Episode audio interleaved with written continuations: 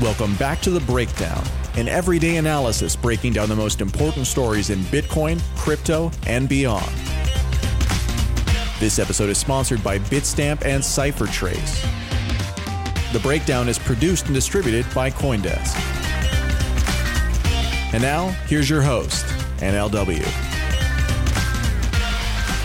Welcome back to the breakdown. It is Friday, June 12th, and today we are going to be talking about why inflation isn't the only Bitcoin narrative that matters. But first, let's do the brief. First up on the brief, why Bitcoin sold off. So, what happened? This one is not going to come as a surprise. Obviously, you were all in your blockfolios, I'm sure, all of yesterday. Bitcoin dropped something like 6% from 9,800, 9,900 down to 9,100, 9,200 at the low. And there are a few different reasons that people are saying that that might be. The first is correlation with an equity sell off. We saw stock markets kind of have a pretty meaningful correction after running like an absolute freight train. Yesterday, the Dow Jones fell 1,800 points. And the best reason we think for that is that the Fed's guidance on Wednesday was really pretty gloomy, right? They were trying to tamp down expectations on this idea of a V shaped recovery. And it seems like the market finally got the message and started to shift some of its behaviors, particularly around stocks that have more indication of actual fundamental economic value. So things like industry stocks and bank stocks went down pretty significantly. So we're still in an environment as much as we call Bitcoin a totally uncorrelated asset. The reality is, is that there's commingling of who owns Bitcoin. And so there is some amount of correlation when the stock market sells off. So too does Bitcoin. At least that's part of it, or it seems like it's a part of it. So that's part one, a potential reason for the Bitcoin sell off yesterday. The second has to do with dump fears from stolen coins. So, yesterday, hackers moved something like $4.1 million worth of stolen Bitcoin from Bitfinex, something like 400 Bitcoin were moved. And there was another big transaction of about 1.3 billion that was executed by an unknown wallet. And these things scare people they worry that there's going to be a dump on the market, and that might have explained part of it as well. A third piece, according to Coindesk at least, has to do with the technicals. And obviously, that's not my area of expertise, but it seems based on this article in Coindesk that the fact that the Bitcoin has failed a few times now to really establish uh, this foothold above 10K since May 11th means that this sort of correction might have just been expected. So Three potential reasons, as always, I think, when it comes to an asset as complex, let's say, as Bitcoin, trying to ascribe too much to any short term movement is likely to leave you in a bad place. But three potential reasons why Bitcoin sold off yesterday.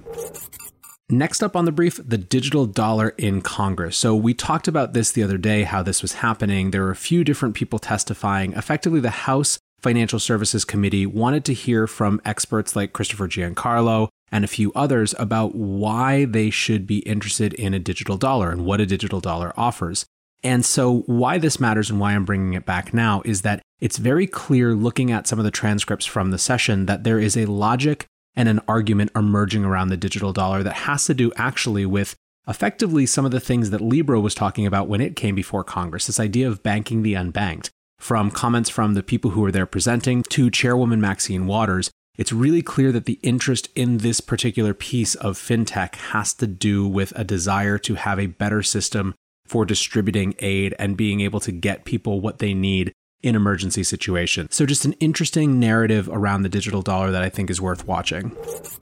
Finally, on the brief, the Portnoy party rolls on.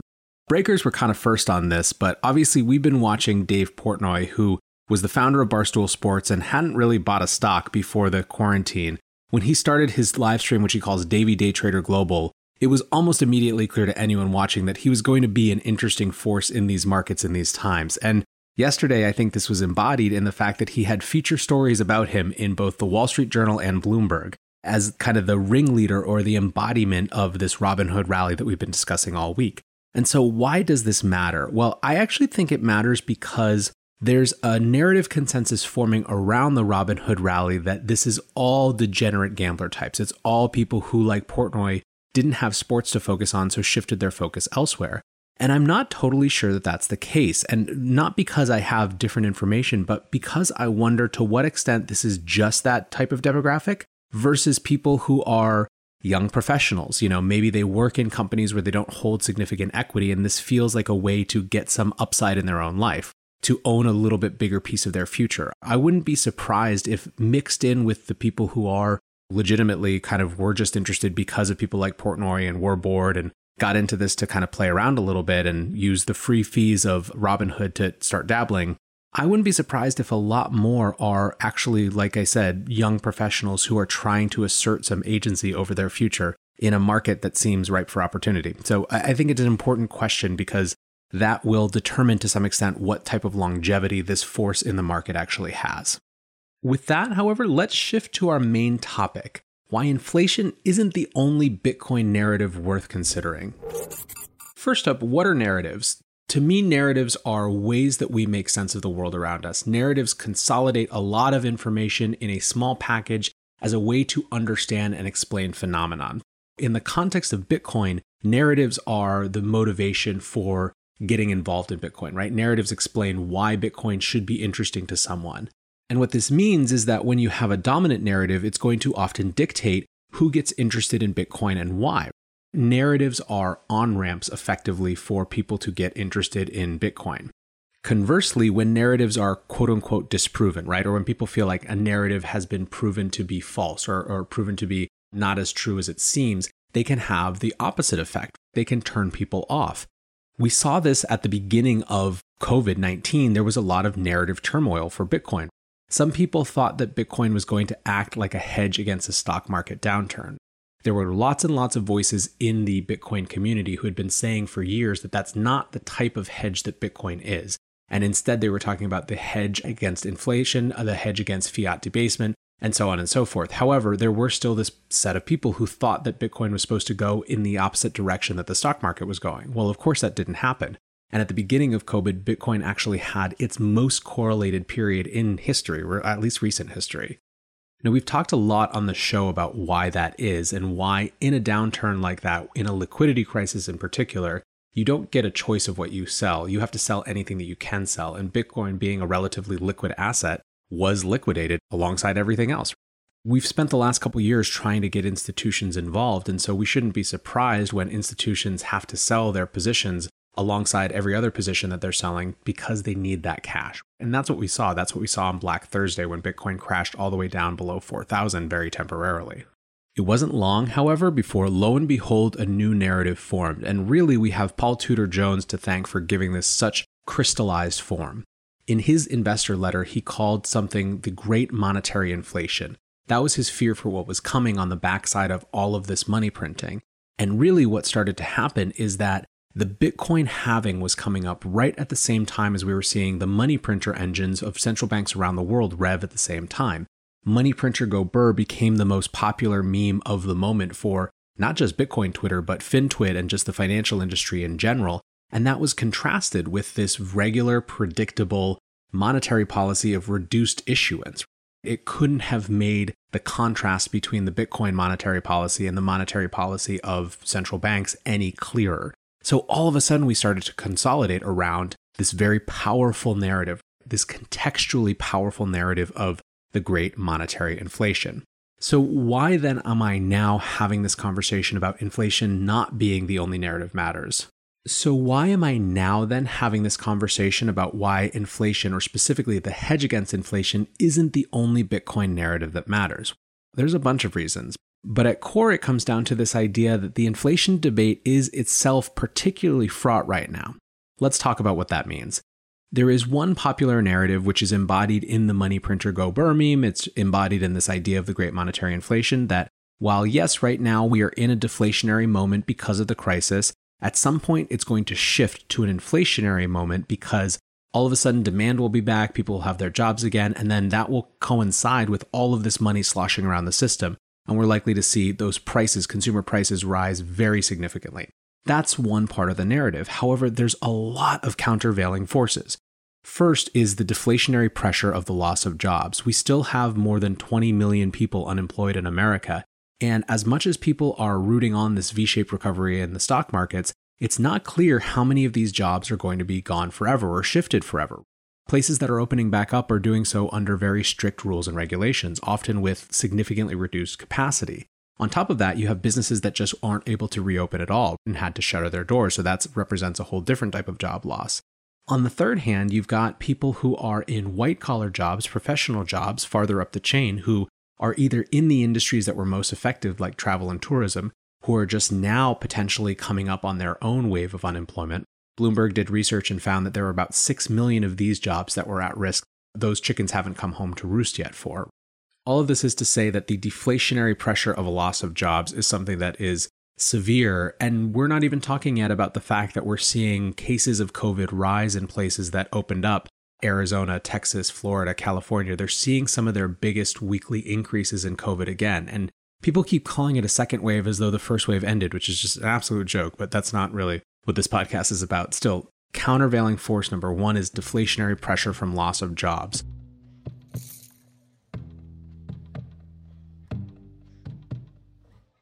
Bitstamp is the original global cryptocurrency exchange. Since 2011, Bitstamp has been the preferred exchange for serious traders and investors, trusted by over 4 million customers, including top financial institutions. Bitstamp is built on professional grade trading technology. Their platform is powered by a NASDAQ matching engine, and their APIs are recognized as the best in the industry. Download the Bitstamp app from the App Store or Google Play, or visit bitstamp.net slash pro to learn more and start trading today. That's bitstamp.net slash pro. CipherTrace helps grow the crypto economy by making it trusted by governments and safe for consumers and investors. How do they do it? By protecting VASPs, banks, and other financial institutions from crypto laundering risks while protecting user privacy. Years of research have created the world's best cryptocurrency intelligence with the best attribution and deepest token coverage. So if your virtual asset business isn't using CipherTrace to manage compliance risks, you should start now. Learn more at ciphertrace.com. There's also deflationary pressure from consumer behavior shifts. We have lived through this immensely traumatic moment where, out of the blue, all of a sudden everyone had to stop working. And there were a lot of people for whom that was either economically devastating or economically terrifying. That could have pretty significant impacts on what we choose to spend our money on or not spend our money on more specifically. So, we have this other deflationary pressure just by people who don't want to go out and spend as much money as they did before for as much we talk about pent up demand, and I do believe that that is a force, you're also going to have some number of people who have a very different attitude towards their own financial resilience who are going to make very different decisions, which again creates a potentially deflationary pressure rather than an inflationary pressure. A third countervailing force, which will be familiar for anyone who heard my interview with Jeffrey Snider last week, is the demand for global dollars and the shadow banking system. There is so much debt around the world that is denominated in US dollars that truly we don't really know how many dollars the world can absorb, and it may be tremendously more than we think.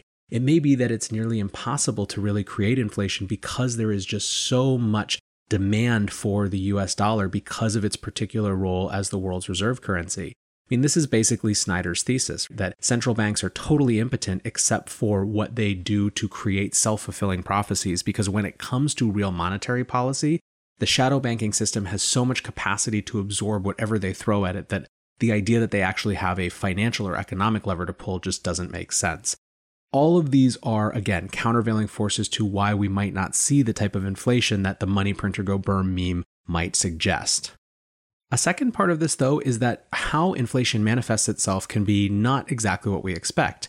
Usually, when we say inflation, it's shorthand for consumer price inflation, because that's how we've seen it manifest in other parts of the world, but that's not always the case. People thought after quantitative easing in 2008, 2009, 2010 that there was going to be significant inflation then, and there wasn't in that context. Where we saw inflation was in asset prices. You heard that clip yesterday from former Fed Governor Kevin Warsh talking about that, that that's where this impact was. It was in asset prices. And that certainly is a form of inflation. In fact, one that we should really be focused on and have a lot of discussion about because I think it's instrumental to understanding the consequences of the decisions that we make as it relates to central bank policy. However, it's not the inflation that we're talking about when we talk about Bitcoin as a hedge per se. So that's a, a, another reason to maybe get complicated with this. The point of all of this is to say that when it comes to inflation, it's really hard to know how it's going to play out. It's really hard to know when it's going to play out. And most of all, I want to remind us that inflation hedge isn't the only Bitcoin narrative. It's just the one that has been most featured recently because of this money printer go burr meme, because of people like Paul Tudor Jones. but it is, again, not the only narrative. So, what are other Bitcoin narratives that are relevant for this moment? Well, a lot of these come from me, but I actually asked on Monday for people on Twitter to answer this question. What are the other Bitcoin narratives that we're not giving enough attention to because we're so focused on this inflation hedge? And people had great answers. So I'm going to go through some of those. I'll link to the thread so you can see for yourself too. The first and I think most obvious one to me in some ways right now is censorship resistance. The idea that Bitcoin represents as a non sovereign money a censorship resistant form of money we are having an increasingly tense conversation about censorship. You've got the US president taking on Twitter. You have the US president talking about designating Antifa, which is, to the best of my ability and the best of the ability of people like Jake Hanrahan, my guest from Popular Front earlier this week, more of a group of people with a shared ideology than any sort of real powerful organization or movement. Anyways, we're trying to potentially designate them as a terrorist group. And that opens up a Pandora's box of all types of financial controls. And hold aside whatever you might think about Antifa, because that's not at all the point that I'm trying to make. The idea that we might start having the ability to designate domestic organizations as terrorist organizations, what that does in terms of the financial toolkit that the government has to pursue and look into regular average citizens who have not been proven guilty of anything is pretty significant. We talked earlier in the brief about this digital dollar that we're debating that would have huge impacts on the US government's ability to actually surveil money. In other parts of the world, by the way, surveillance money is already a thing. Transactions on WeChat Pay or Alipay in China are much easier for the government to watch than transactions on Bitcoin. This is all even without Bitcoin being a privacy focused blockchain. You're seeing people like the Human Rights Foundation support more privacy efforts because this censorship resistant piece is so important. This is to me the most obvious other narrative that feels very pertinent right now, but there are a lot more. Closely related in some ways to censorship resistance is the idea of seizure resistant money. If you look back through the modern history of authoritarianism, one of the most common threads is that authoritarians seize the assets of the people or group that they're trying to victimize, that they're trying to control, that they're trying to dominate.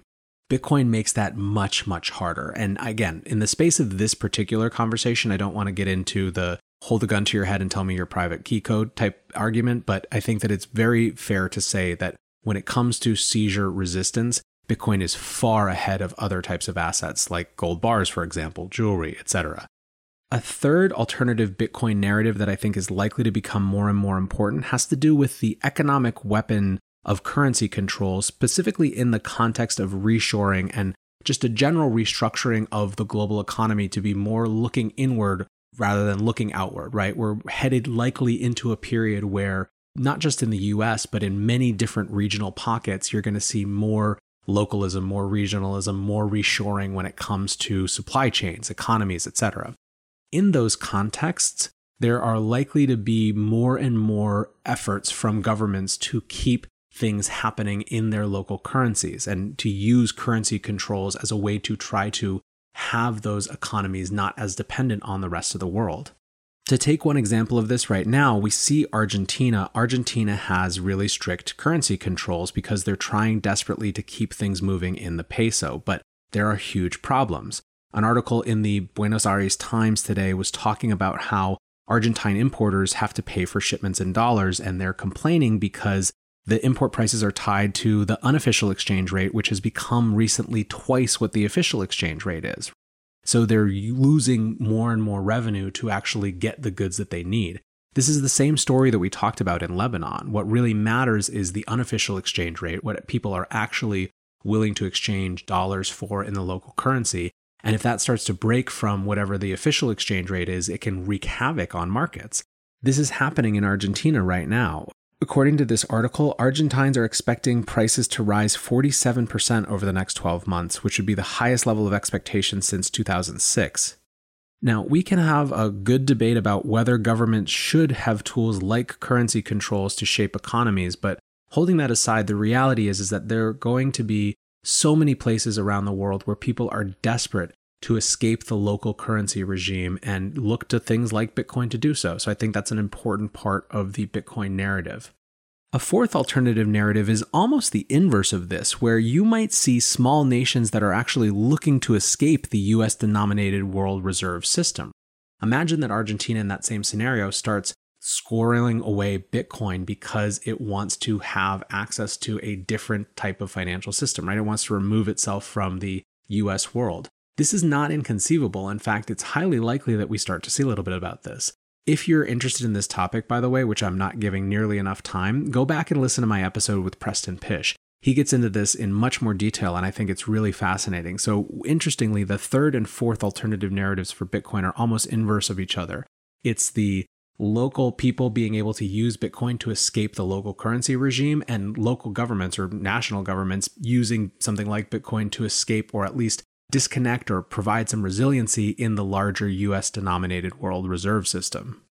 On top of these, people had a whole lot of other kind of smaller uh, narratives as well that mattered. The idea of independent banking and having 24 7 access to your own money, Nick Neuman, the CEO of Casa, said having sole control over your money rather than relying on an IOU from a bank or other trusted authority is a massively underrated part of Bitcoin. Other people pointed to predictability, the unwavering monetary policy, the uncorruptibility of that monetary policy.